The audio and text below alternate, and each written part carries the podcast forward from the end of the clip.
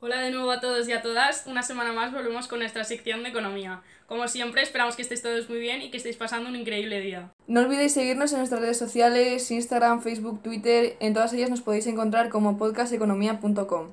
Hoy mis compañeras y yo hablaremos de un tema muy interesante, como es el Just in Time. Podemos decir que no es muy conocido, pero a su vez tiene una gran importancia en la economía.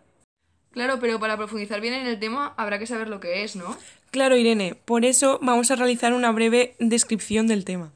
El Just in Time es un modelo de producción donde los suministradores entregan el momento necesario, justo lo necesario, para poder completar bien el proceso productivo. O sea, quieres decir que para que no haya excedentes, solo aportan lo necesario, ¿no?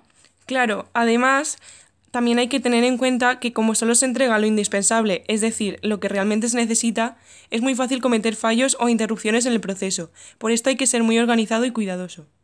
Además, chicas, hay que explicar también las cinco características esenciales que tiene el Just in Time. Como por ejemplo, hay que averiguar la sencillez para poder alcanzar una gestión más eficiente. Y además también hay que instaurar un método pool entre las fases del proceso de producción. Pero Laura, ¿qué es un método pool? Pues Irene, un método pool es cuando la demanda del producto determina cuánto hay que producir. Ah, claro, claro. Bueno, tampoco se te puede olvidar que hay que disminuir el nivel de las existencias para conseguir ver de manera clara las dificultades. Y también descartar todas las actividades que no aportan nada al producto. Pero Irene, se te olvida la última característica. También hay que planear técnicas para poder reconocer problemas e intentar acabar con ellos. También nos hemos tomado la molestia de buscar un poco el origen de, este método ya que nos ha parecido pues muy interesante y queríamos compartirlo con todos vosotros. Todo empezó en Japón, donde se puso en práctica por primera vez por la empresa mundialmente conocida y famosa Toyota, la cual comenzó a usar el Just in Time a los principios del 1950.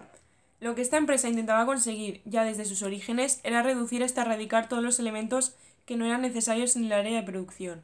Esto aminoraba los gastos de una manera muy notable y cumpliendo con las necesidades de tiempo de los clientes a los costos más competitivos posibles. Respecto a lo que has dicho antes de Toyota, Irene, esta es la primera compañía que implantó esta cadena productiva y por esto pasaron a ser líderes mundiales en su sector.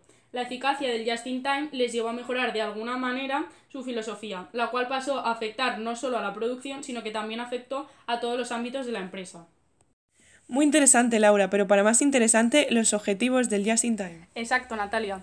En primer lugar, el objetivo principal es eliminar todos los desperdicios posibles que pueden aparecer en un proceso productivo y también hacer todo lo posible por evitar las actividades innecesarias y las consecuencias que éstas pueden traer. Por ejemplo, algunas de estas actividades que se podrían evitar pueden ser la sobreproducción, los desplazamientos de materia y de personal, el almacenaje, los tiempos de espera o los inventarios. También, aparte de estos objetivos principales, se recogen otros en la llamativa teoría conocida como la de los cinco ceros. El primero de estos ceros es el de los defectos. Es importante fabricar sin errores desde el primer minuto, ya que un error puede causar retrasos y aumentar los stocks. El siguiente es el cero averías. Hay que fabricar en forma de U. Pero, una cosa, ¿qué significa fabricar en forma de U? Eh, fabricar en forma de U es organizarse de manera que los flujos de material se simplifiquen, donde el inicio y el final y la línea secundaria de los equipos estén juntos. Esto implica un mantenimiento de las herramientas del trabajo programado. El tercer cero que encontramos es el cero plazos. Se basa en reducir los ciclos de producción para disminuir los tiempos de espera, los tiempos de preparación de equipos y los tiempos de tránsito. Un retraso supone la acumulación de stocks. Y por lo tanto es importantísimo tener todo el proceso de producción muy bien organizado, ¿no? Claro, Laura. Seguido de él encontramos el cero papeleo, que, eh, en el cual encontramos que es importante reducir la burocracia al máximo, eliminar el papel y fomentar la transmisión electrónica. Por último se encuentra el de los stocks. Los stocks traen problemas y generan costes de almacenaje y espacio. La reducción de estos eh, ayudaría a que la empresa vea los errores que tiene y así poder solucionarlos.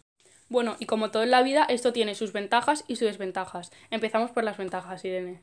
Bueno, la primera es la reducción de la variabilidad. Esta es cualquier desviación del proceso óptimo que entrega productos perfectos a tiempo y siempre.